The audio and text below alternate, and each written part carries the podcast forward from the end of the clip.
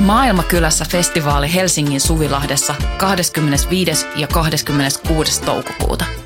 Luvassa mieletön kattaus musaa, rohkeita keskusteluja, viisikymmentä katuruokakeittiötä, järjestöjä ja toimintaa oikeudenmukaisen maailman puolesta.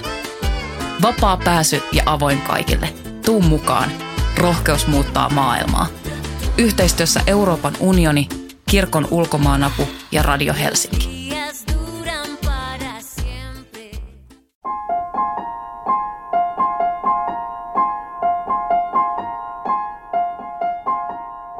Puhu minulle luovuudesta.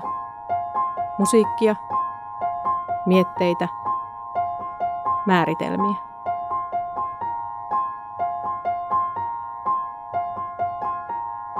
Tulisiko musiikillisesta luovuudesta puhua monikossa yksikön sijaan sen ilmenemismuotojen ollessa niin moninaisia? Miten erilaisista luovuuksista on kyse erilaisten musiikillisten genrejen kohdalla? Mitä musiikillinen luovuus ylipäätään tarkoittaa? Puhu minulle luovuudesta podcast on tutkimusmatka muun muassa näihin kysymyksiin. Minä olen musiikin tutkija Riikka Hiltunen ja kutsun vieraakseni musiikin alalla toimivia, luovina pitämiäni ihmisiä sekä aiheeseen perehtyneitä tutkijoita. Podcast toteutetaan yhteistyössä Voimalehden kanssa ja toimitustyötä on tukenut Uudenmaan kulttuurirahasto. Olen puhunut musiikillisesta luovuudesta nyt kansanmuusikko Pekko Käpin ja laulaja lauluntekijä Iisa Pajulan kanssa. Molemmat ovat tuoneet esiin kiinnostavia näkökulmia luovuuteen ja erityisesti luovan työn tekemiseen, mutta melko vähän olemme pohtineet sitä, mitä se luovuus tai musiikillinen luovuus oikeastaan on ja miten sen voisi määritellä. Luovuustutkimuksessa ja luovuuden tutkimisessa muilla tieteenaloilla luovuuden määrittely on keskeinen tehtävä, kun taas arkikielessä termiä käytetään löyhästi ja monenlaisissa merkityksissä. Toisaalta luovuustutkimus on välillä hankalasti tunnistettavissa, sillä tutkijat saattavat välttää luovuustermiä juuri sen määrittelyn vaikeuden vuoksi ja puhua mieluummin vaikkapa säveltämisestä. Kuitenkin esimerkiksi säveltämisen tutkiminen on väistämättä myös luovuuden tutkimista.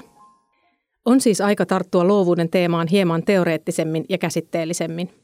Kutsuin studiovieraaksi musiikkikasvatuksen professori Heidi Partin, jonka tapasin ensimmäistä kertaa viime kesänä jännittävissä merkeissä.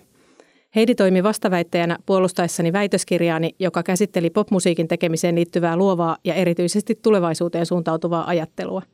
Luovuus oli tutkimuksessani yksi monista juonteista ja kiperimmät kysymykset koskivatkin nimenomaan tuota teemaa. Oma taustani on musiikkitieteessä, kun taas Heidi on musiikkikasvattaja. Heidi Partin lisäksi jaksossa kuullaan molekyyligenetiikan dosentti Irma Järvelän tutkimukseen perustuvia ajatuksia musiikillisesta luovuudesta. Heidi Partti toimii Taideyliopiston Sibelius-Akatemiassa musiikkikasvatuksen professorina ja on myös musiikkikasvatuksen dosentti Jyväskylän yliopistossa. Hän on ollut mukana monissa tutkimusta ja musiikkikasvatusta yhdistävissä hankkeissa. Heidi johti yhdenvertaisesti säveltäen hanketta ja työskentelee tällä hetkellä Futured Music Teacher Education for the Future-hankkeessa. Moikka Heidi! Tervetuloa keskustelemaan luovuudesta ja erityisesti musiikillisesta luovuudesta. Katsotaan, meneekö tänään väittelyksi. Moi moi! Hauska olla täällä väittelemässä.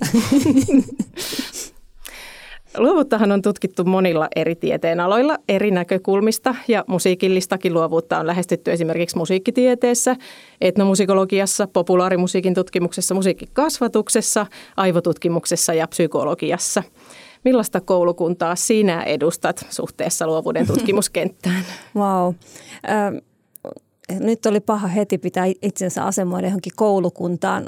Ehkä, ehkä se koulukunta löytyy tässä meidän keskustelun tota, tiimellyksessä. Että se on ihan totta, että luovuutta, luovuus on niin kuin keskeisessä osassa monessa eri tutkimusalueilla.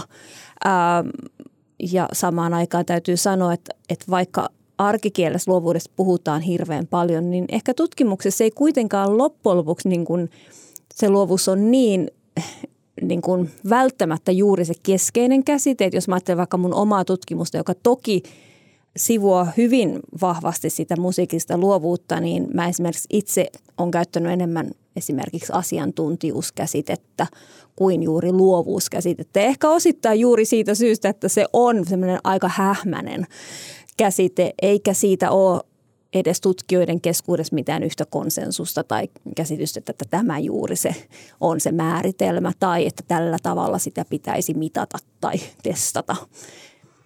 Niinpä, se on hirvittävän vaikea ja tosiaan jotkut tutkijathan on suoraan sanonut, että ei pitäisi käyttää koko termiä ollenkaan ainakaan sen perusmuodossa, että pitäisi puhua mieluummin vaikka luovasta työstä, luovasta tekemisestä, mutta toisaalta sekään ei ehkä sitä ongelmaa kuitenkaan poissulje, koska sitten kuitenkin pitäisi määritellä, että mitä se luova on, että, että jollain tapaa ja, ja, ja tota, tutkimuksessa kun tätä termiä käyttää, niin sehän kuitenkin pitää aina jollain tavalla määritellä ainakin, että mitä se siinä, mm. siinä tutkimuksessa tarkoittaa.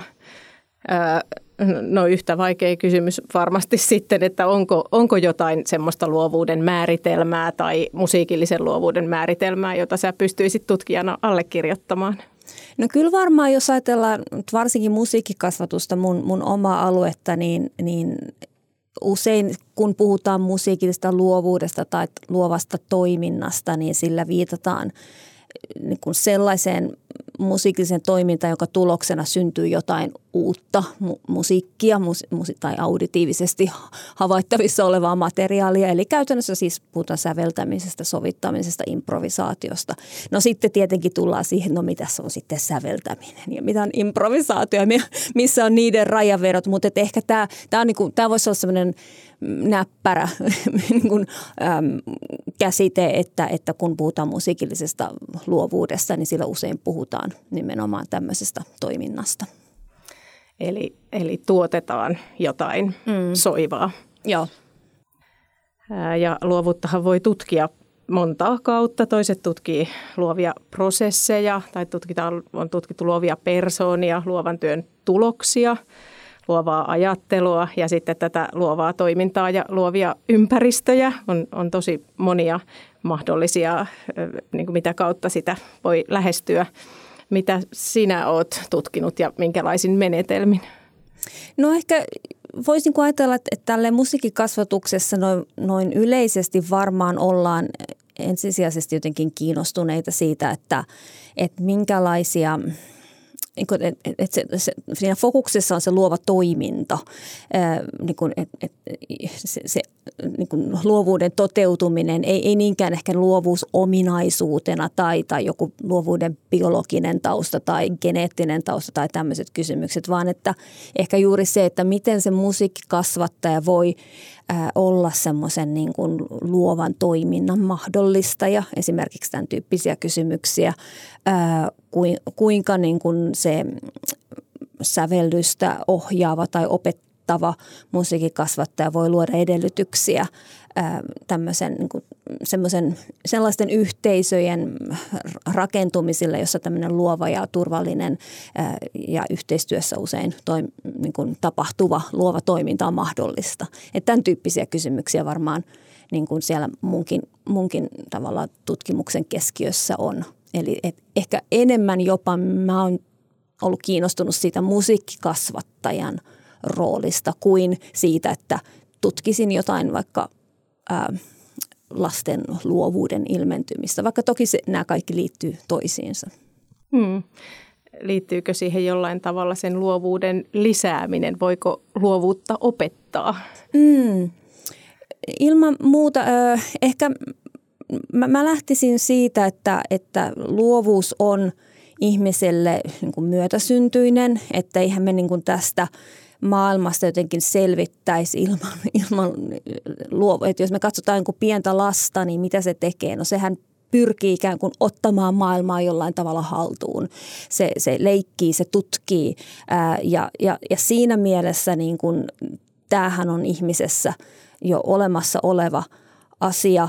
Ja, ja, ja monin tavoin, jos me ajatellaan meidän arkea, niin kyllähän se jatkuu siinä, että, että joku kotikokki heittää sinne, sinne tota, keittoon vähän uusia mausteita ja kokeilee erilaisia yhdistelmiä. Tai jos sä joudut liikenneruuhkaan, niin sä alat miettiä, että okei, minkälaisia erilaisia reittejä tästä olisi päästä pois tai, tai muuta. Että me tehdään niin kuin, tämmöisiä arjen oivalluksia ja, ja, ja yhdistelmiä, joita ei välttämättä ajatella luovuutena.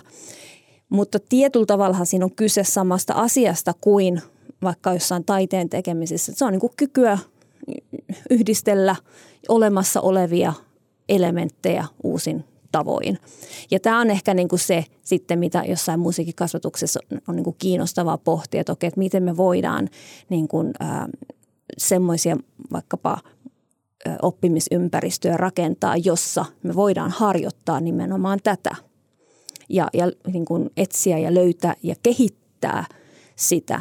Ja tässä nyt sitten tullaan ehkä siihen luovuuden niin kuin tavallaan ja mitä mä aikaisemmin sanoisin, asiantuntijuudesta, että, että tietyllä tavalla niin kuin kyse on nimenomaan aina semmoisesta kehittymisestä ää, ja eli tietyllä tavalla niin kuin luovuuden kehittymisessä on kyse niin kuin missä tahansa oppimisprosessissa, eli ää, siellä tärkeässä osassa varmaan on tämmöinen niin kuin minäpystyvyys, eli, eli se, mitä ihminen ajattelee siitä omasta kyvystään kehittyä ja, ja, ja sitten tavallaan siitä, että, että kun meillä on luottamusta siihen, että mä kykenen johonkin, niin kun mä ponnistelen, niin se aina sitten antaa niitä positiivisia kokemuksia siitä, että hei mä pystyin tohon, jolloin se rohkaisee taas kokeilemaan vähän enemmän ja menemään vähän pidemmälle ja, ja ikään kuin venyttämään niitä omia rajoja. Ja tästä syntyy ikään kuin semmoinen positiivinen niin kuin, luovuuden kehä. Ja musiikkikasvatuksen näkökulmasta kiinnostavaa on sitten se, että, että, että miten me voidaan ikään kuin tämmöisiä asioita ikään kuin siellä mahdollistaa nyt vaikkapa koulumusiikin oppitunnilla. Mm, eli tässä kaikessa oikeastaan niin kuin pohjalla ehkä on se ajatus, että meissä kaikissa on sitä ainakin niin kuin potentiaalia luovaan toimintaan. Joo, että kyllähän va- monet tutkimukset niin kun näyttäisi indikoivan sitä, että mm, tarvitaan sekä semmoista äh, varmaan niin kuin jonkunlaista yksik- yksilöllistä äh, äh, kyvykkyyttä ja sitten toisaalta sitä ympäristön tukea. Perimän ja ympäristön suhde musiikillisen luovuuden kehittymisessä ja ilmenemisessä onkin kiinnostava kysymys. Päätin kysyä aiheesta Helsingin yliopiston molekyyligenetiikan dosentti ja perinnöllisyyslääketieteen erikoislääkäri Irma Järvelältä, joka on tutkinut musikaalisuuden ja musiikillisen luovuuden biologiaa eri alojen tutkijoista koostuvissa tutkimusryhmissä. Mitä musiikillinen luovuus on lääketieteen näkökulmasta? No taiteen tuottaminen on sinänsä niin, ja taiteesta, taite, taiteesta nauttiminen on ihmislajille tyypillisiä piirteitä. Ja meidän kulttuuriset taipumukset ja biologiset ominaisuudet, niin niiden yhteyksiä tunnetaan todella huonosti. Että musiikki ja ääni on meitä kiehtonut aina. Mm. Ja se minun kannaltani, joka olen geneetikko koulutukseltani ja perinnöslääkäri, niin se on aivojen biologista toimintaa. Ää, ja se on yleistä, siis musi- musikaalinen luovuus on yleistä ja ylipäätänsä ajatellaan, että tämmöiset yleiset ominaisuudet, niin niissä vaikuttavat meidän perimä, ne geeniallelit, geenit, mitkä me ollaan peritty meidän vanhemmilta, ja sitten toisaalta ympäristö, miten ympäristö vaikuttaa meidän geenien ilmentymiseen. Ja musiikallinen luovuus on, on, on myös tätä, tällä tavalla syntynyt ominaisuus ja, ja meidän kulttuurissamme ta, niin kuin yksi toimintatapa. Mm. Tehdä musiikkia ja kuunnella musiikkia. Se on hyvin laaja käsite loppujen lopuksi. Musiikillinen luovuus, siihen kuuluu säveltäminen. Tai meidän mielestä, me ollaan tehty geenitutkimuksia, me ollaan ajateltu, että siinä olisi säveltämistä. Se, ja siihen kuuluu improvisointi, siihen kuuluu sovittaminen. No missä määrin se nähdään sitten synnynnäisenä se äh, musiikillinen luovuus? Onko se kaikkien saavutettavissa tai voivatko kaikki kehittyä musiikillisesti luoviksi? Hmm. No siis genetiikan kannalta ajatellaan niin, että me peritään tietyt geenit meidän vanhemmilta. Mehän peritään aina Mendelin sääntöjen mukaan puolet isältä ja puolet äidiltä. Ja eri lapset perii sitten erilaisen kombinaation näistä, näistä tota niin, geeneistä. Ja sehän siitä, miksi erilaisen, niin meillähän tapahtuu crossing overia ja, ja, tota niin, ja, ja siis tekijänvaihtoa siinä, siinä sovijakautumisissa ennen hedelmöitystä. niin sen takia me ollaan, meidän lapset on, on esimerkiksi vähän erinäköisiä ja sitten niillä, heillä on erilaiset taipumukset ja luonteen ominaisuudet. Ää, eli siis me, meillä siis puolet geeneistä periytyy me, ja sitten ympäristö, se, minkälaisessa ympäristössä me kasvamme ja elämme, niin se vaikuttaa sitten meidän niiden, niiden geenien, perittyjen geenien ilmentymiseen ja niiden säätelyyn. Ja nämä yhdessä, siis sekä perimä, perityt geenit, että ympäristö, esimerkiksi tässä tapauksessa musiikille altistuminen, tekee sen lopullisen ää, luovan fenotyypin, luovan ihmisen, jos on tehdäkseen. Ja teillä on tosiaan musikaalisen, musikaalisuuden tutkimus ja luovuuden, musiikillisen luovuuden tutkimus kulkenut rinnakkain. Juu. Meillä oli perheitä siinä Liisa Ukkolan artikkelissa, joka oli ensimmäinen tämä A V P R yksi A-geenin geenitutkimus, ää, niin, joka oli yksi meidän ensimmäisiä tutkimuksia, niin todettiin, että tosiaan korkeat musikaalisuuspisteet liittyy luovuuteen. Että ne henkilöt, joilla on korkeat pisteet, ne enemmän säveltää, sovittaa ja sanottaa ja, ja sä, sä, mm, improvisoi. Tämä, kaikki tämä perustuu haastattelututkimukseen, että se on tietysti tietyllä tavalla ongelmallista, mutta musiikilliselle luovuudelle meillä ei ole yhtä ja oikeata määritelmää olemassa. Tai niin me olemme geneetikkoina sen ymmärtäneet. Ja jos joku sen keksii, niin se tietysti auttaisi paljon myös geenitutkimuksia, koska siinä se fenotyyppi, se, se piirre mitä, ja ominaisuus, mitä halutaan tutkia, niin sen tarkka määrittäminen auttaisi todella paljon niin kuin sen biologisen taustan selvittämisessä. Hmm. Mutta sen verran vielä tästä, että Että niin, näissä perheissä, niin, vaikka oli korkeat musikaalisuuspisteet, niin kaikki perheet eivät luoneet musiikkia, eivät säveltäneet. He ilmoittivat, että he eivät sävellä, he eivät tee mitään luovaa toimintaa. Ja se viittaa siihen, että, että nämä on eri geenien aiheuttamia, tai osittain ainakin eri geenien aiheuttamia, siis musikaalisuus sinänsä, ja sitten vaikka sitä vaaditaan varmasti luovuuteen meidän tutkimusten mukaan, niin siis luovuus sitten itsenä, on, on myös itsenäinen ominaisuus, joka sitten joillakin on ja toisilla ei. Geenitutkimuksen perusteella on siis erotettavissa toisistaan luovuus, musikaalisuus ja musiikillinen luovuus, mutta nämä ovat vahvasti yhteydessä toisiinsa. Irma Järvelä määrittelee musiikillisen luovuuden aivojen biologisena toimintana ja toisaalta myös ihmisten toimintatapana, missä on paljon yhteistä sen kanssa, mitä Heidi Partti edellä puhui. Toisaalta Järvelä peräänkuuluttaa myös tarkempaa luovuuden ja musiikillisen luovuuden määritelmää. Genetiikankin näkökulmasta olisi tärkeää tietää, mitä itse asiassa tutkitaan, kun tutkitaan musiikillista luovuutta.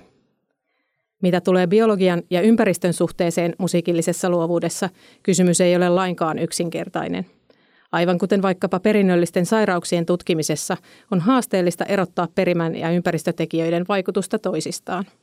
Perheissä, joissa on geneettistä alttiutta musikaalisuudelle ja musiikilliselle luovuudelle, musiikkia usein myös harrastetaan enemmän kuin muissa perheissä. Irma Järvelän ajatuksia kuullaan jaksossa lisää tuonnempana. Heidi Partilta kysyin seuraavaksi, miten hän päätyi tutkimaan säveltämistä ja luovuutta. Kyllä se lähti varmaan siitä, kun mä väitöskirjassa tutkin tämmöisiä digitaalimuusikkoja ja heidän tämmöisiä oppimispolkujaan ja musiikillista identiteettiään ja, ja siihen liittyviä kysymyksiä. Ja siinä vaan hyvin vahvasti heillä tuli se semmoinen säveltäjyys ja oman musiikin tekemisen tärkeys, joka oli niin kuin aivan itsestään selvää. Ja, ja jotenkin se suhde siihen oli niin mutkaton. Ja, ja, ja juuri niin kuin se ajatus heillä, että, että voi lähteä tekemään sitä musiikkia ja, ja luomaan uutta musiikkia, vaikka ää, ei vielä niin kuin olisi välttämättä esimerkiksi teoreettista tietoa siitä. Ja sitten se voi niin kuin viedä sitten kohti sitä halua niin kuin ottaa enemmän haltuun ja, ja sitä asiantuntijuuden kasvua. Ja tämä oli mulle niin kuin semmoinen uusi ajatus ja jotenkin halusin niin kuin päästä siihen. Ja, ja se ehkä herätti niin kuin kysymyksen siitä, että okei, no mitä tämä säveltäminen ja, ja miten, miten siihen suhtaudutaan ja on suhtauduttu ja mä rupesin miettimään sitten silloin niin kuin omaa tietäni, että hetkinen, että mäkin olen niin kuin ollut koulun musiikin opetuksessa, musiikkiluokilla ja musiikkiopistossa ja niin poispäin. Okei, tästä on jo niin kuin todella kauan aikaa, mutta, mutta si, niin kuin silloin niin kuin, ja sen tien aikana kukaan ei koskaan niin kuin kysynyt multa, että haluaisit sä itse säveltää jotain. Että se oli aivan itsestään selvää, että mä soitin muiden kirjoittamia kappaleita, kun taas sitten esimerkiksi koulussa heti kun oppiva kirjoittamaan ja lukemaan, niin aloitettiin kirjoittamaan omia pieniä aineita, minun viikonloppuni ja perheeni ja kesälomani tai, tai maalaamaan ja piirtämään, eli luomaan. Mm-hmm. Mutta et, et jollain tavalla niin kun tuntuisi hetken, että onko tässä musiikillisen luovuuden alueella nyt jotain kummallista, että miksei me niin kuin, miksi, miksi mä ajattelin, että mä en osaa säveltää, vaikka mä olin niin siihen mennessä jo hyvinkin kauan aikaa ollut musiikin kanssa niin kuin hyvin tavoitteellisesti tekemisissä. Niin se oli varmaan niin kuin, että osittain tämmöistä henkilökohtaista pohdintaa ja osittain sitten sieltä tutkimuksesta tulevaa. Ja, ja sitten samoihin aikoihin tapahtui vielä aika paljon, eli, eli tuli koulun noi opetussuunnitelmat uudistu, sinne tuli säveltäminen ihan sanana ensimmäistä kertaa ää, hyvin vahvasti ja, ja nykyäänhän se on niin kuin hyvin siellä keskiössä se, se oman musiikin luominen siellä koulun, koulujen opetussuunnitelmissa, kuten myös musiikkioppilaitoksissa. Eli selkeästi niin kuin ollaan menty myös niin kuin yhteiskunnassa siihen, että, että, että aletaan niin kuin suhtautua siihen eri tavalla. Niin nämä kaikki kysymykset alkoi kiinnostamaan mua, että itse asiassa mistä tässä on kyse, mikä tämä säveltäminen niin kuin on hmm. ja, ja, ja kuka, sitä, kuka sitä saa tehdä. Hmm. Toi on tosi kiinnostava toi vertaus kirjoittamiseen, koska tosiaan kyllä siinä lähdetään äidinkielen opetuksessa tosi paljon siitä itse luomisesta ja kuva, kuvaamataidoissakin. Hmm. Ei, ei sielläkään nyt pelkästään jäljennetä niin toisten tekemiä, vaan kyllä sielläkin niin kuin saatetaan lähteä tyhjästä paperista, annetaan vaan joku idea ja kukin lähtee sitten toteuttamaan sitä annettua tehtävää omalla kyllä tavallaan. Eikä mulla koskaan ollut sellaista ajatusta, ettenkö mä osaisi kirjoittaa omia pieniä tarinoita. Mm.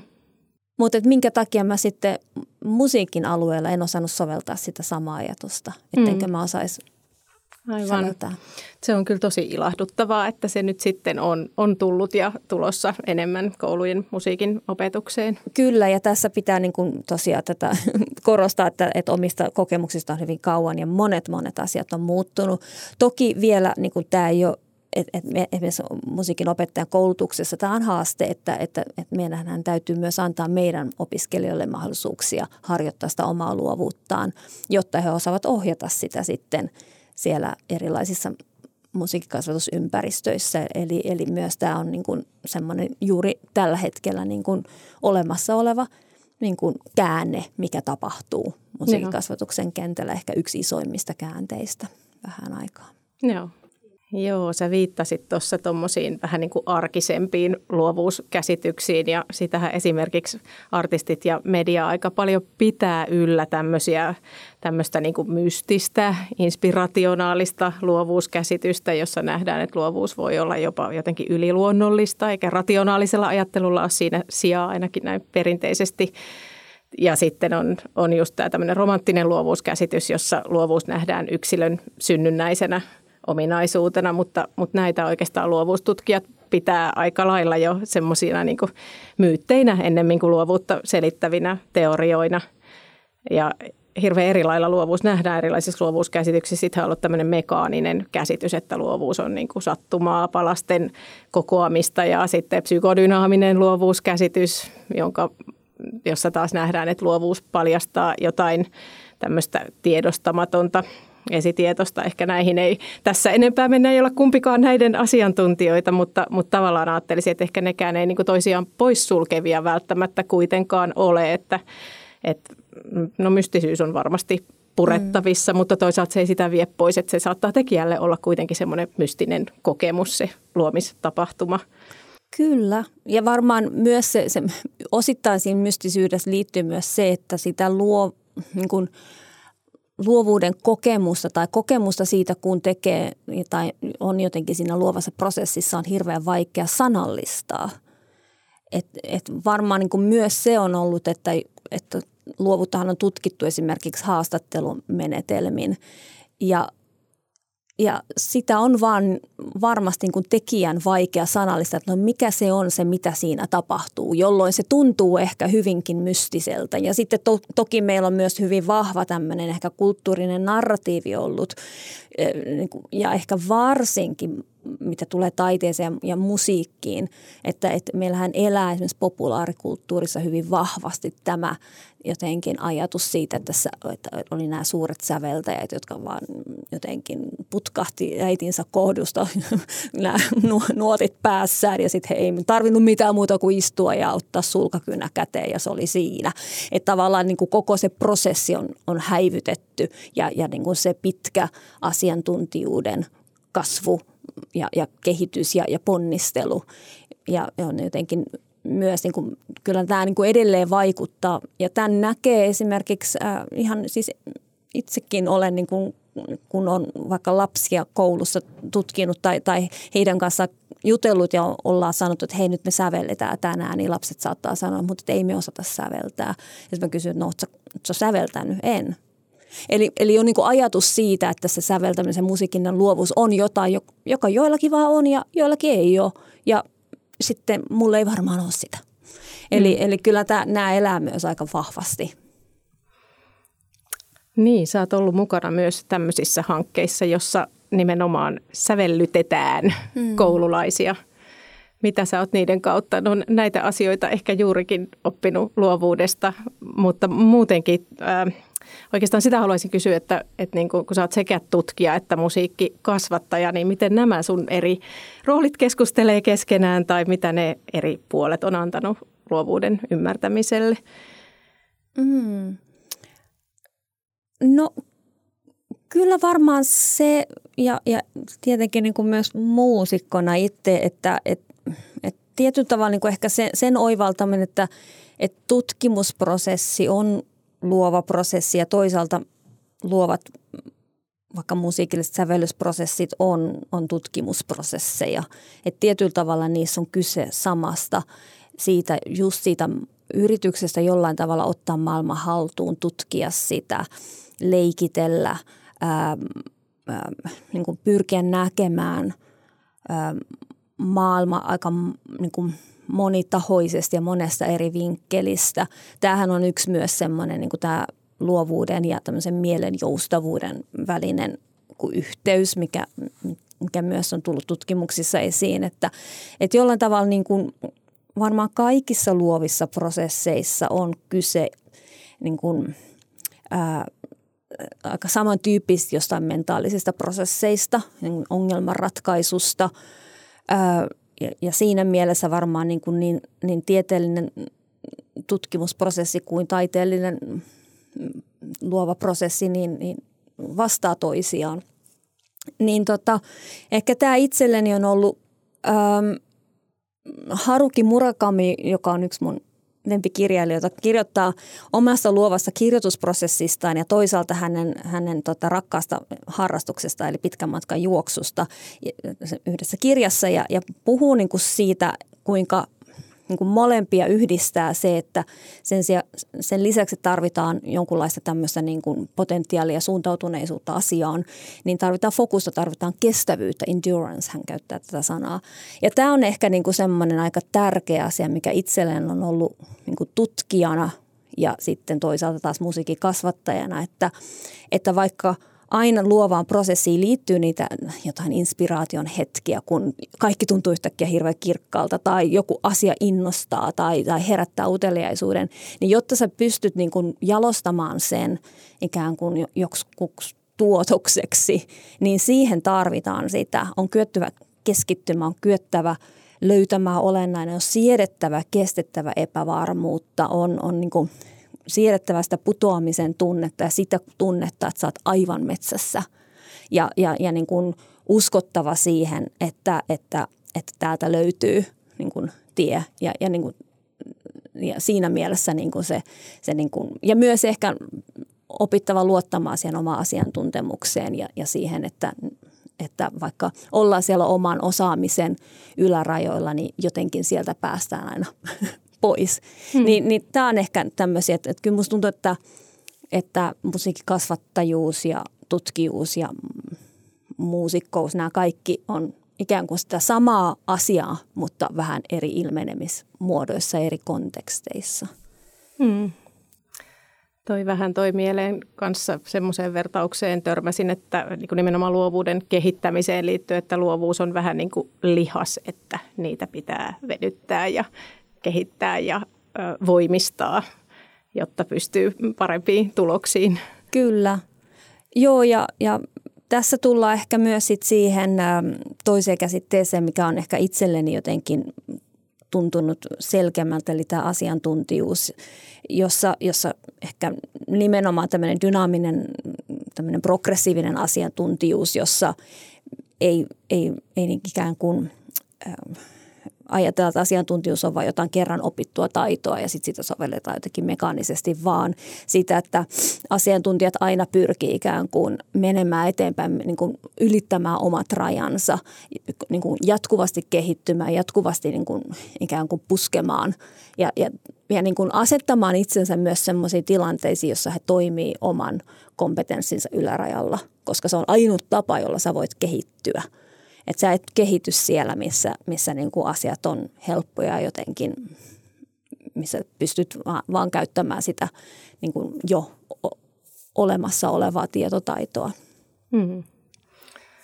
Äh, jos, jos mennään tämmöisiin niin kuin musiikillisen luovuuden erityispiirteisiin, niin, niin semmoiseen usein törmää, että, että musiikillinen luovuus vaatii jonkinlaista muusikkoutta. Mitä sä tämmöisestä käsityksestä ajattelet? No niin, pitääkö paikkansa? Päästiin sitten uuteen käsitteeseen, muusikkous. Aivan. Mitä se sitten on? Pitääkö hallita esimerkiksi jokin instrumentti, joka voi tietenkin olla myös oma ääni, mutta tota, tai, mm. tai pitääkö olla opiskellut musiikkia? No ehkä tässä voisi ottaa sitten tämän käyttö, käyttökelpoisen erottelun, mitä joskus käytetään sitten taas, kun puhutaan, puhutaan tota luovuudesta ehkä niin kuin kahdessa tasossa tai miksikä niistä nyt sitten sanoisi pienenällä ja isonällään luovuutta tai psykologista historiasta luovuutta, jossa niin kuin ajatuksena on se, että mm, jos nyt pieni lapsi vaikka tapailee pianosta säveliä ja löytää sieltä jonkun melodian, niin hänellehän tämä hetki voi olla niin kuin erittäin merkityksellinen, että hän, hän loi jotain, joka on hänelle merkityksellinen ja se voi, voi olla jopa niin kuin semmoinen sysäävä voima niin kuin haluta jatkaa eteenpäin. Tästä voidaan ehkä sitten käyttää tämmöistä psykologisesti, psykologista luovuuskäsitystä tai, tai pienen ällän, joka niin kuin tarkoittaa sitä, että välttämättä nyt se melodia ei ollut mitenkään niin kuin yhteiskunnan kannalta hyvin uusi ja merkittävä. Se ei ehkä jää musiikin historiaan elämään, mutta se ei tee siitä mitenkään triviaalia siitä hetkestä ja siitä kokemuksesta.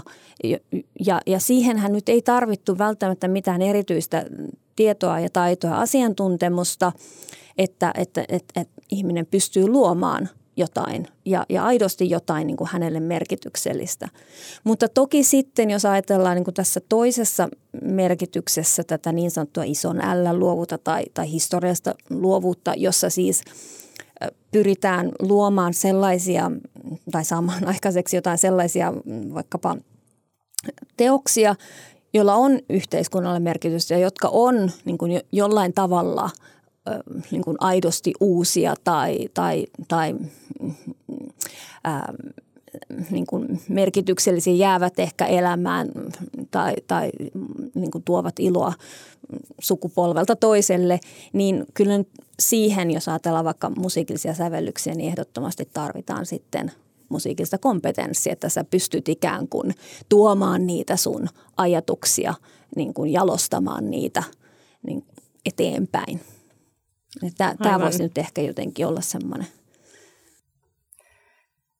Joo, tosiaan toit esiin näitä tämmöisiä jaotteluja, mitä eri tutkijat on, on tehnyt. On, on just puhuttu, ainakin Mihai Csikszentmihalyi on puhunut niin kuin pienestä luovuudesta ja suuresta luovuudesta. joka helposti tuntuu vähän arvottavalta sitten kuitenkin, että... että. Mä en tiedä, mä en, mä en ole itse kokenut sitä arvottamaksi. Mä ehkä niin kuin, mä, mä, mä ajattelen sen silleen, että se toivottavasti enemmänkin rohkaisisi kaikkia siihen, että, että, että kyllä me kaikki voidaan luoda ja, ja niin kuin heittäytyä luovaan toimintaan ja ilman niin kuin painetta siitä lopputuloksesta. Että tämä on ehkä, niin kuin se, jos mä ajattelen niin kuin musiikillis, vaikka säveltämistä, että, että mitä mä toivoisin, että vaikkapa kouluissa lapset vois kokea, että, että he voivat heittäytyä siihen prosessiin, joka voi olla tosi merkityksellinen ja hauska ja, ja silmiä avaava. Eikä sen tuloksena tarvitse syntyä. Ei tarvitse niin kuin tavallaan ottaa sitä painetta, että tästä nyt pitää tulla maailman paras biisi. Mutta silti se, se ei tee mitenkään niin kuin huonoksi sitä luovaa prosessia ja sitä merkitystä, joka, jolla on niin kuin se, mikä sillä on sille tekijälleen. Ja sitten taas toisaalta tämä, tämä niin kuin jaottelu ehkä myös muistuttaa sitä, että, että kukaan ei ole seppä syntyessään, että, että toisin kuin tämmöiset just romanttiset neromyytit kertoo, niin, niin, niin, niin kyllä nämä myös esimerkiksi meidän suurina säveltäjinä nyt ihailemat Bachit ja Beethovenit ja muut, niin, niin kulkivat pitkän ja työlään tien, jotta he voivat luoda sitten niitä teoksia, josta sukupolvet toisensa jälkeen on saanut iloita. Eli, eli mä, siinä mielessä mä en niin kuin koe sitä, että tässä on, ollaan niin kuin arvottamassa kenenkään luovuutta, vaan ehkä vaan yrittämässä ikään kuin jaotella tai jotenkin jäsenellä sitä, että, että sitä voi tapahtua niin kuin eri tasoilla. Se on ihan tosi ok. Ja, ja toivottavasti se voisi niin kuin enemmänkin rohkaista ihmisiä vaan lähtemään sitä kohti ja kehittämään ja uskomaan siihen, että se, se on taito, jota voi oppia. Mm. Joo, tämmöisessä... Tota... luovuuden standardimääritelmäksikin kutsutussa määritelmässä on ainakin niin kuin alun perin nimenomaan, se on ollut aika semmoinen tuotepainotteinen. Sitähän on sitten lähdetty jalostamaan monin tavoin, mutta me voitaisiin päästä kiinnostaviin kysymyksiin, jos me vähän koetettaisiin purkaa sitä luovuuden standardimääritelmää ja sen soveltuvuutta musiikilliseen luovuuteen. Eli tota... Ehkä yleisimmin se esitetään jotenkin näin, että luovuus nähdään kykynä tuottaa ensinnäkin uusia tai ainutlaatuisia tai odottamattomia tai yllätyksellisiä. Siitä käytetään vähän eri sanoja, mutta tavallaan kaikissa niissä jollain tavalla sitä uutuutta korostetaan, minkä sinäkin otit esiin tässä alussa, kun kysyin luovuuden määritelmää. Ja sitten toisaalta arvokkaita tai hyödyllisiä tai vaikuttavia tuotteita tai ajatuksia. Eli, eli keskeistä on se, että se pelkkä uutuus ei riitä luovuuden kriteeriksi, vaan tuotteella ja ajatuksella pitää olla myös joku, joku semmoinen arvo. Taas tullaan tähän hankalaan arvosanaan, joka sitten määritellään yhteisöllisesti. Eli luovuutta ei voi määritellä irrallaan kulttuurista tai yhteiskunnasta, vaan se aina riippuu siitä kontekstista ja vastaanotosta. Mutta jotenkin tässäkin tekee mieli tarttuu tosi moneen sanaan ja sitä on monet tutkijat tehnyt, että on lähtenyt jalostamaan tätä tavallaan laajentamaan, pitämään sisällään äh, yhä useampia asioita, jotta se niin kuin, voisi jollain tavalla määritellä luovuutta. Ja tuosta jo vähän puhuttiinkin, että usein, usein siihen viitataan kykynä, mm. mutta... Itsekin siitä mainitsit, että, että tavallaan näet luovuuden myös toimintana tai asenteena. Voiko se olla pelkkä halu tai pyrkimys? Hmm.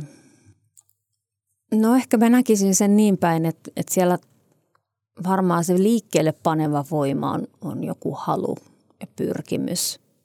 Ähm, mutta että jollain tavallahan se tarvii jonkun kontekstin, jossa jotain tapahtuu. Ähm. Niin, ehkä tässäkin tavallaan, että tu- tuottaako se sitten lopulta jotain. Tämä tosiaan tämä niinku tuotepainotteisuus musiikin kontekstissa, se tuote voi olla sävellys. Mm. No sittenhän monet on lisännyt siihen, että se voi olla myös vaan ajatus, jonka se luovuus tuottaa, joka ei sitten välttämättä konkretisoidu millään tavalla. Ja, ja just esimerkiksi säveltämistapahtumassa, josta ei synny kappaletta, niin... niin olisi hurjaa väittää, että siinä ei ole kyse vaikka luovasta toiminnasta. Mm. Ja sittenhän musiikin kohdalla niin kuin esimerkiksi se luovan prosessin ja luovan tuotteen erottaminen ei välttämättä ole mahdollista. Jos mm. puhutaan vaikka improvisaatiosta, niin se, se luova prosessi on se luova tuote itsessään. Kyllä, joo. Ja improvisaatio on hyvä esimerkki. Improvisaatiotahan voi olla ihan kaikki niin kuin suihkusta, suihkussa lauleskelemisesta niin kuin aina sitten hyvinkin niin kuin, ää, tiettyjen niin kuin raamien sisällä tapahtuvaa jonkun tietyn genren, vaikkapa jatsi-improvisaatio, joka, joka on kuitenkin sitten jo jollain tavalla niin kuin ainakin jonkun jats-genren niin kuin tavallaan semmoisen aika strukturoitutaan niin kuin tietynlaiset ikään kuin vähän niin kuin pelin reunaehdot, jonka sisällä tapahtuu, mutta että sitten jos mä kotona hyräilen tai, tai laulan radion mukana ja vähän koristelen sitä melodia lauleskellessani, niin, niin onhan sekin luovaa toimintaa, että näitä niin kuin vivahteita ja sävyeroja on aika paljon.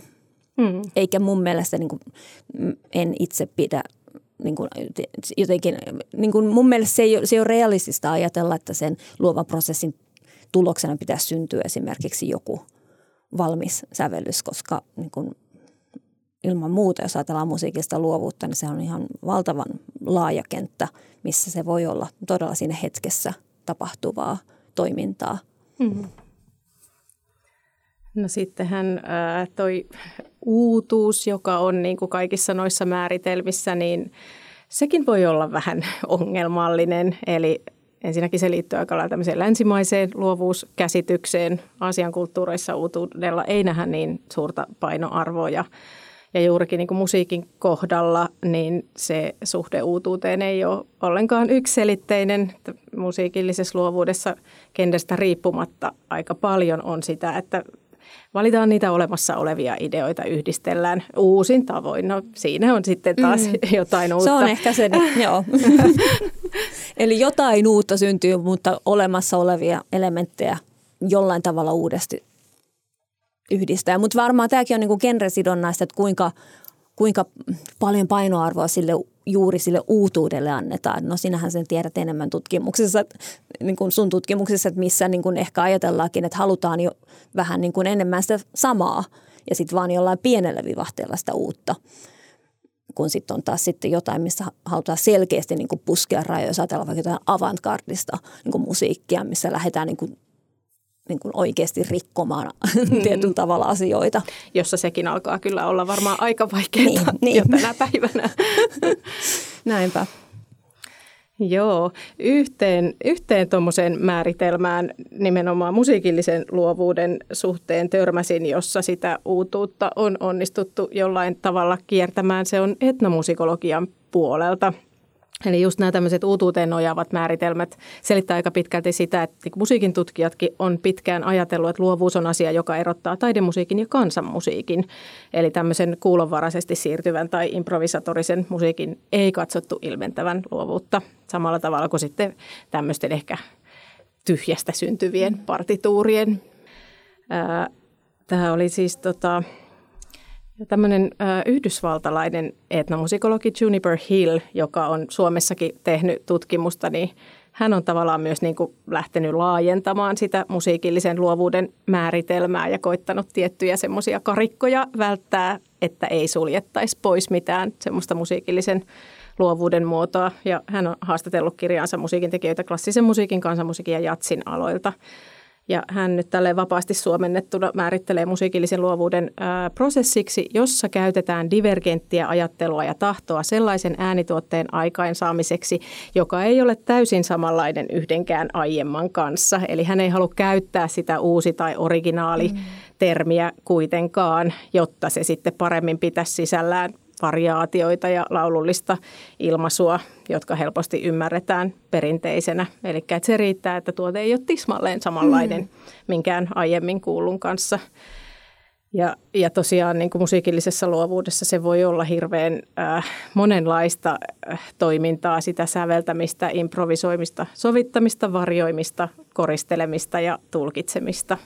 Joo, toi on hyvä. Tästä tulee mieleen mä väitöskirjan aikoihin mä tutkin siis tämmöisiä digitaalimuusikkoja, muusikkoja, jotka käyttää digitaaliteknologiaa niin kuin pää, pääasiallisena tai ainoana ikään kuin instrumenttina, niin siinä niin kuin yhteisössä tuntuu, että, että niin kuin se, se, mikä ymmärrettiin uudeksi, niin oli aika erilainen kuin mihin esimerkiksi mä olin tottunut siinä, kun tulen tämmöisestä kuitenkin klassisen musiikin taustasta itse, niin esimerkiksi tutkin yhden hollantilaisen kollegan kanssa tämmöistä remix-internet-yhteisöä, jossa siis he, nämä yhteisön jäsenet tota, teki uusia niinku remixejä biiseistä ja sitten niitä, niitä jakoja, kommentoja ja niin poispäin. Ja heidän niinku se koko käsitys siitä, että, että mikä on niinku uutta tai mikä on se muutos, jota he tekee, niin oli aika erilainen. Että sehän, silloin puhuttiin niinku todella hienovaraisista tämmöisistä soundillisista ominaisuuksista yleensä, jotka vaan ikään kuin siihen asiaan vihkiytyneet pystyy ikään kuin kuulemaan sieltä. Että jollekin niin kuin harjaantumattomalle korvalle se kaikki olisi saattanut kuulostaa, että nämä on kaikki ihan samanlaisia versioita. Mutta mm. kun he kävi sitä keskustelua, niin hän kävi niin kuin aivan semmoisella niin kuin hienosäätötasolla, jolloin taas tullaan siihen, että no kuka se on se, joka määrittelee mikä on uutta. Mm. Ja, ja selkeästi niin kuin tämä remix-yhteisön, heillä oli niin kuin harjaantuneet korvat tietynlaisten soundien analysoimiseen ja, ja niin kuin siitä keskusteluun, ja he olivat aivan liekeissä niin kuin näistä jutuista, kun mä olin vähän silleen, että okei, okay. en ole ihan varma kuuleeko mä tässä nyt hirveästi, niin kuin, mutta että tavallaan ju, juuri jostain bassosoundista, että onko se nyt tällainen vai tollainen, niin, niin se oli se, mikä niin kuin sai heidät syttymään niin kuin siitä, että nyt ollaan jonkun uuden asian äärellä tässä. Hmm. No onko sun mielestä tai nä- näkemyksen mukaan eri, eri genrejen musiikin luominen sillä tavalla erilaista, että pitäisi puhua erilaisista luovuuksista? Näinhän on esimerkiksi toi Pamela Burnard on mm. puhunut, että luovuus, musiikillista luovuutta ei myöskään voisi käyttää yksikkönä, vaan pitäisi puhua monikossa musiikillisista luovuuksista. Joo, näin on esitetty. Siinähän on niinku taustalla semmoinen ehkä, miten mä ymmärrän, niinku semmoinen aika suuri kritiikki juuri tätä tämmöistä myyttistä luovuusdiskurssia kohtaan, jossa, jossa luovuus on nähty tämmöisenä mystisenä, romanttisena, erittäin usein vahvasti sukupuolittuneena ö, taiteilijuutena ja, ja tämmöinen niin kuin klassisen musiikin säveltäjä neromyytti, jossa luovuus on niin kuin ajateltu, että se on niin kuin joidenkin harvojen valittujen valkoisten miesten ulottuvissa.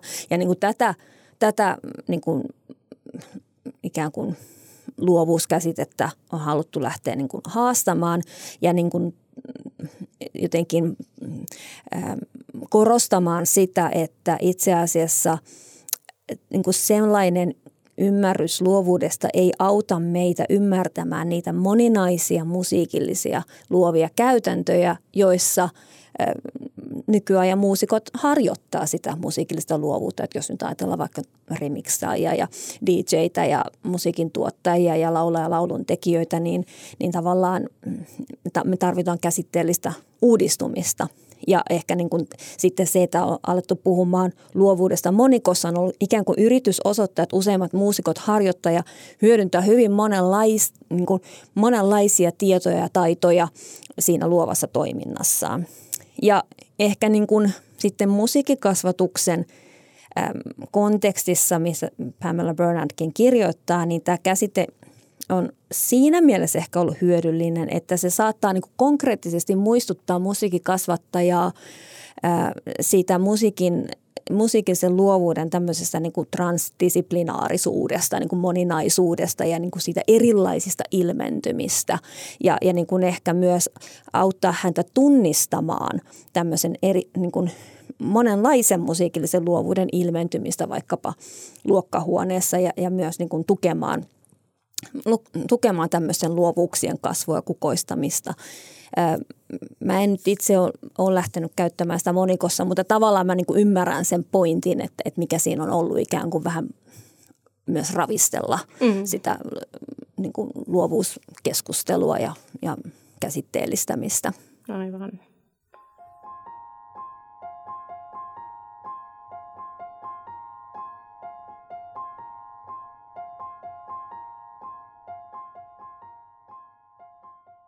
No tuosta puhuttiin niin kuin, äh, noista musiikillisen luovuuden erityispiirteistä, että äh, edellyttääkö se muusikkoutta niin kuin äh, joissakin määritelmissä on, mutta tuleeko sulla mieleen jotain muita semmoisia keskeisiä erityispiirteitä, kun puhutaan nimenomaan musiikillisesta luovuudesta eikä pelkästään luovuudesta? Mm, no musiikkikasvatuksen näkökulmasta kyllä ne mahdollisuudet ää, päästä ikään kuin harjoittamaan sitä mielen joustavuutta ja, ja, ja oman luovuuden kehittymistä on kyllä tosi tärkeää, että ää, yksi sellainen asia, mikä, mikä omassakin tutkimuksessa on ollut aika keskeistä, on tällainen mm, ajatus siitä, että luovuus ei ole vain yksilön ominaisuus, vaan se voi olla myös jaettua tuosta kollektiivista. Ja tässä taustalla on tämmöinen kuin sosiokulttuurinen ymmärrys oppimisesta ja, ja kehittymisestä.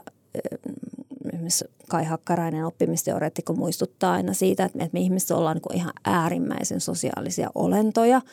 Eli, eli kaikki merkittävät saavutukset itse asiassa syntyy yhteisöllisessä toiminnassa, ja, ja jossa, jossa niin kuin tavallaan, jos ajatellaan nyt vaikka musiikista luovuutta ja sen kehittymistä, niin, niin se, että, että ihminen pääsee osaksi jotain sellaista ää, yhteisöä, jossa, ää, jossa hänellä on niin kuin mahdollisuus ylittää ne omat henkilökohtaiset, niin kuin sen hetkiset, vaikka, vaikka niin kuin, ä, kyvykkyystasonsa ja, ja niin kuin hyödyntää sitä yhteisön jaettua luovuutta ja asiantuntijuutta, niin se on semmoinen ikään kuin pikatie niin kuin sen, sen asiantuntijuuden ja osaamisen ja luovuudenkin kasvamiseen.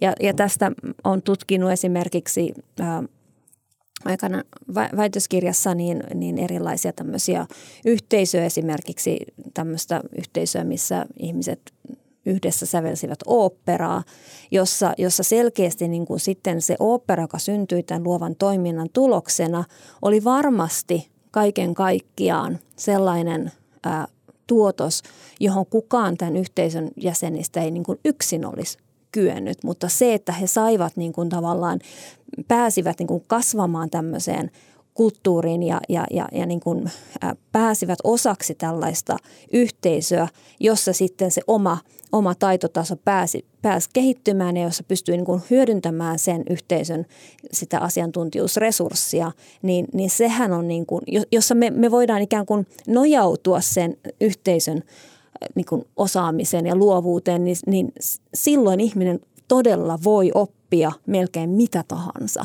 Hmm. Eikä siihen välttämättä edes silloin tarvita sitä kymmentätuhatta tuntia. Eli hmm. tavallaan niin tämä, tämä ehkä tämmöinen niin kuin kollektiivisen luovuuden ajatus on semmoinen, mikä, mikä on aika keskeistä tuossa musiikillisen luovuuden kehittymisen kannalta.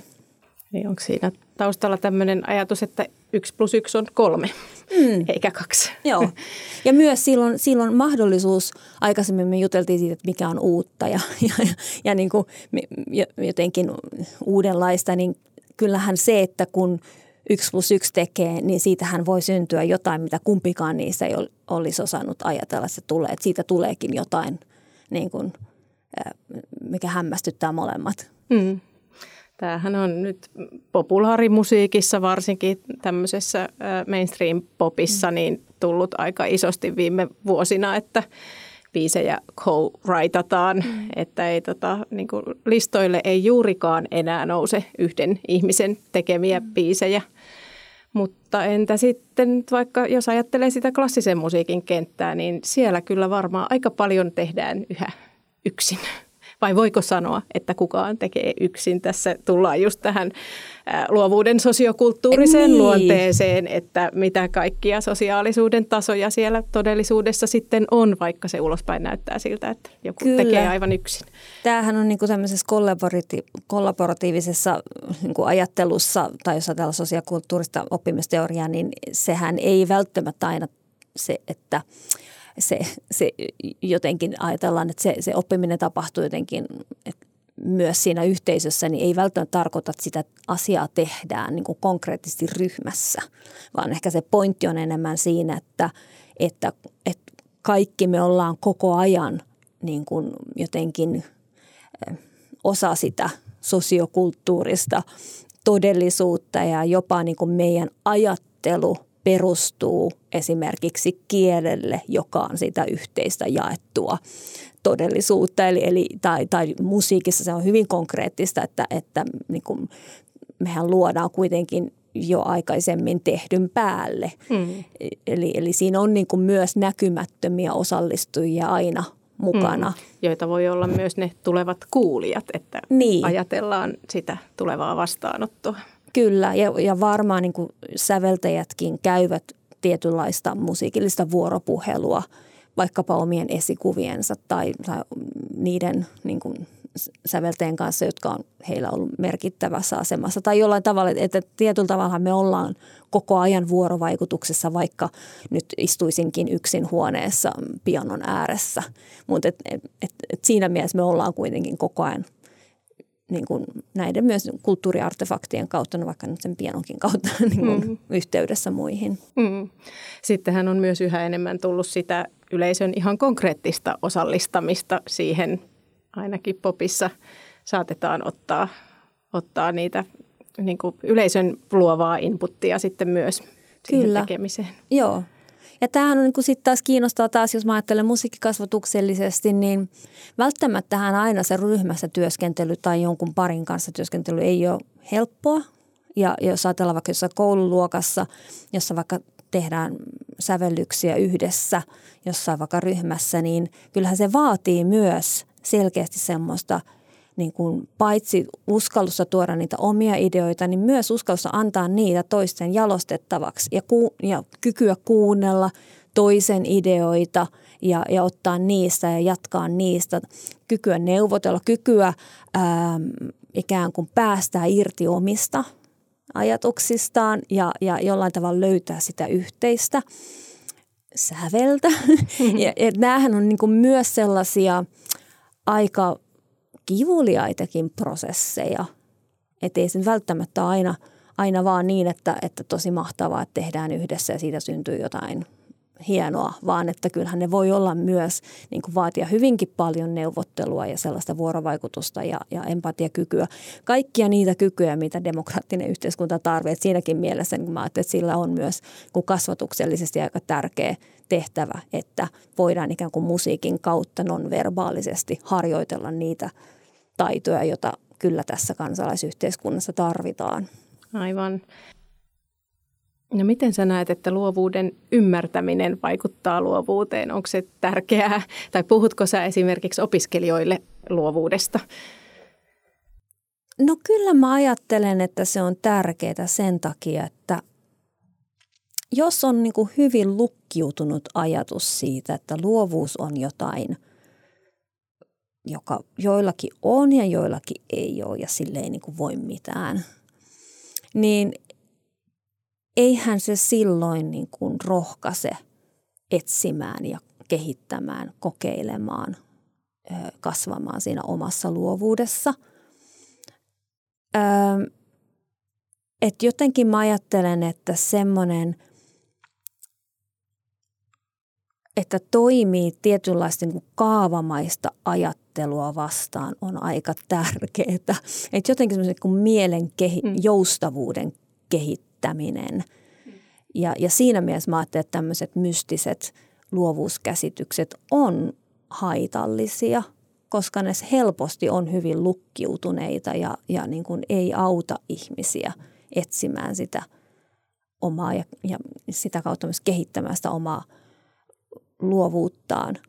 Niin siinä mielessä mä ajattelen, että, että se, että, että altistaa itsensä erilaisille näkökulmille ja erilaisille tavoille toimia ja ehkä muunnella varjoida sitä omaa toimintaansa ja, ja, ja niin kuin se, että omaksuu sellaisen tietokäsityksen, että, että maailma on monimutkainen ja siihen liittyy monenlaisia erilaisia mahdollisuuksia ja näkökulmia, on tärkeää ja sitä mä toivoisin, että jollain tavalla voisi yliopistossa myös niin kuin rohkaista opiskelijoita, omia opiskelijoita niin kuin myös niin kuin altistamaan itseänsä sen, sen niin kuin monimutkaisuuden äm, hyväksymiselle ja, ja, ja jopa niin kuin sille, että näkee sen mahdollisuutena.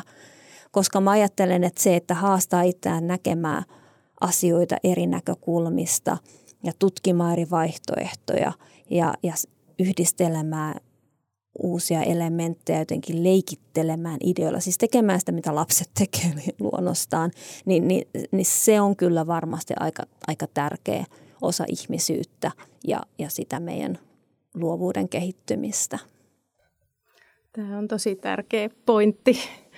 Mua on pohdituttanut tämä sillä lailla oman kokemuksen kautta, kun äh, aikanaan kun itse enemmän biisejä kirjoittelin ja olin tämmöisessä koulutuksessakin, jossa paljon just co-writattiin biisejä, mikä oli vaikeaa minulle. äh, ja sitten mulla oli vaikeaa myös se juurikin, että, että tavallaan se uutuuden kriteeri oli hirveän korkealla ja musta tuntuu, että mä en silloin ymmärtänyt tarpeeksi luovuudesta, en, en ymmärtänyt sitä, että että tavallaan kaikki ideat on jo käytetty ja myöskään sitä luovaa prosessia, että se tulee joka tapauksessa se tuote muuttumaan siinä matkan varrella, että sen idean ei tarvitse olla lähtökohtaisesti briljantti. Mutta sitten tutkittuani biisin tekemistä väitöskirjan verran päädyin itse opettamaan biisintekijä opiskelijoita tai puhumaan luovuudesta ja tästä tulevaisuusajattelusta heille ja siellä sitten taas yksi opiskelija totesi vähän tuohtuneena, että miksi sitä luovuutta pitäisi ymmärtää, että, että haluaisin, haluaisin tavallaan säilyttää sen jonkun semmoisen tietyn mystisyyden siinä. Mm. Niin, naisiin mitään, jos, jos se auttaa, saa sitä säilyttää. Me ollaan varmaan tosi erilaisia niin. siinä, että mikä kenelläkin toimii niin. sitten inspiroivana niin. tai, tai mikä lukitsee ketäkin. Joo, itse olen, olen kokenut sen niin kuin jotenkin lu, lu, liian lukitsevana ja, ja myös semmoisena, että se helposti niin kuin saa, saa maailman näyttämään semmoiselta, että tämä on joku X-factor, että joillakin on ja joillakin ei ole. Ja sit, et, et mä jotenkin, en varmasti olisi musiikkikasvattaja, jos en uskoisi aidosti siihen, että et ihminen voi oikeasti oppia ihan mitä vaan, kun siihen avataan mahdollisuuksia. Ja, ja jotenkin, että et, et me ollaan kuitenkin niin kuin tämmöisiä hyvin dynaamisia ja niin kuin progressiivisia ja, ja niin kuin halutaan ottaa sitä maailmaa haltuun enemmänkin kuin, että jotenkin että me oltaisiin vaan geeniemme summa. Hmm. Molekyyligenetiikan tutkija Irma Järvelä vahvistaa, että olemme luovuuden suhteen tosiaan enemmän kuin geeniemme summa. Ympäristötekijöillä on suuri merkitys musiikillisen luovuuden ilmenemisessä. Paljon on kuitenkin tutkimuksessa vielä työsarkaa. Mainitsit, että, että tämmöinen tota, musiikillisen luovuuden genetiikan tutkimus on aika aluillaan. Me, missä tilassa se on ja minkälaisia lähestymistapoja tarvittaisiin, jotta voitaisiin oppia lisää, oppia ymmärtämään musiikillista luovuutta? Geenitutkimuksessa tärkeää on nykyään niin suuret tutkimusmateriaalit ja niiden kasvattaminen. Meillä oli siis tuhat, noin tuhat suomalaista Ää, ää, henkilöä, jotka kuuluivat musiikki, musiikista kiinnostuneisiin ja muusikkosukuihin. Ja materiaalia sinänsä tarvittaisiin enemmän. Toinen on sitten tärkeä asia on tämä musikaalisuuden määrittely tai musiikillisen luovuuden määrittely. Se niin sanottu fenotyyppi eli se ilmiasu olisi, olisi tosi tärkeää tietää mahdollisimman tarkkaan. Ja sehän on tällä hetkellä ongelma, kun meillä ei ole tarkkoja hyviä määritelmiä näille. Ja siinä mä käännynkin musiikin tutkijoiden puoleen, että, että he kehittäisivät omalla asiantuntemuksellaan näitä, näitä määritelmiä. Geenitutkimusten menetelmät ovat, ovat nykyään ihan rutiinia juuri sillä tavalla, että voidaan tutkia niitä, niitä geenejä, jotka altistaa meitä esimerkiksi musikaalisuudelle. Sitten voidaan tutkia, niin kuin mä kerron tässä, ammattimuusikoiden tutkimuksissa, tutkimuksissa, joissa tutkittiin geenien ilmentymistä, eli geenien ilmentymistä, mitkä geenit aktivoituu, mitkä geenit hiljentyy, kun tehdään musiikkia. Niitä voidaan tutkia helposti. Geenien säätelyä, esimerkiksi mikroRNA-tutkimuksilla voidaan tutkia helposti ja ympäristön vaikutusta epigenetiikan menetelmillä voidaan tutkia. Että meillä menetelmät on olemassa ja niitä voidaan käyttää. Mm. Käyttää tänä päivänä sujuvasti. Ja asiantuntemusta löytyy sillä puolella. Yeah. Ja nämä poikkitieteelliset tutkimukset, ne on, ne on ainakin minulle antaneet todella paljon.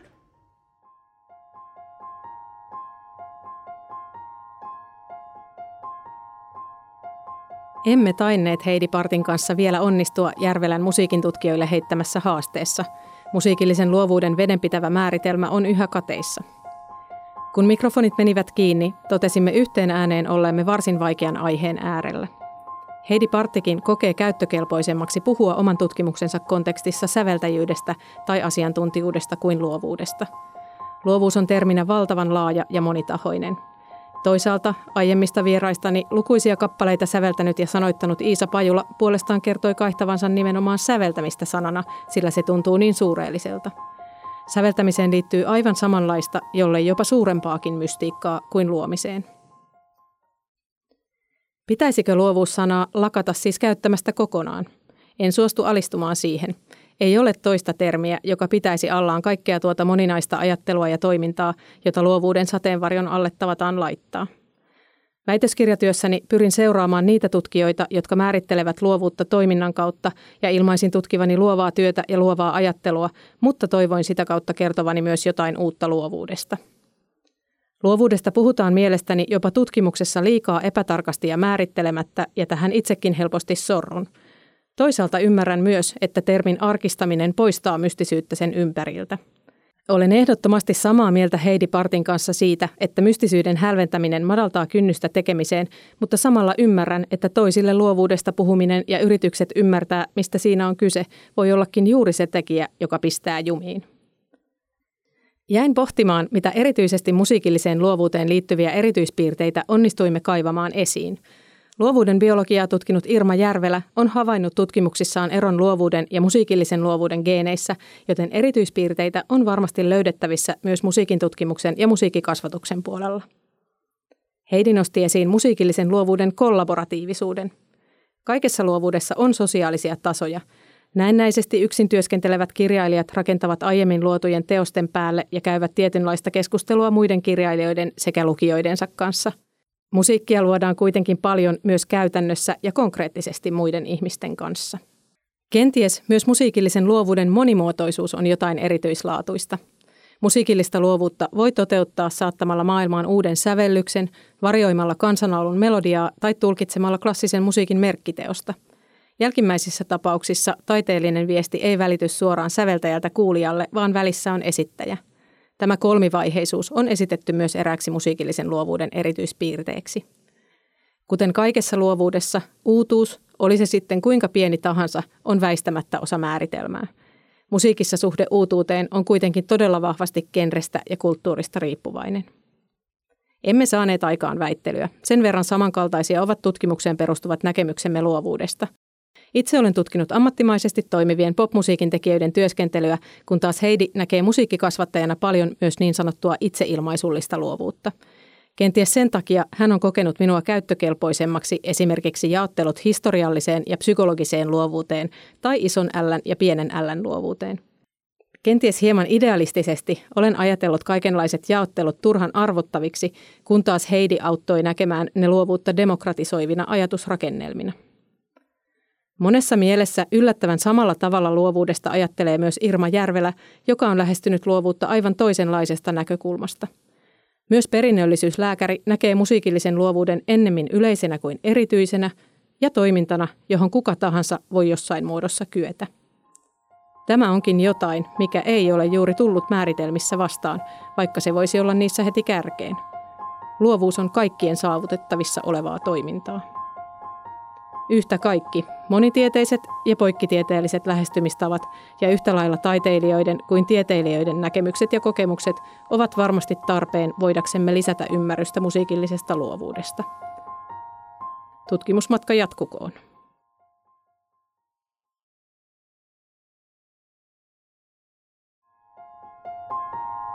Puhu minulle luovuudesta.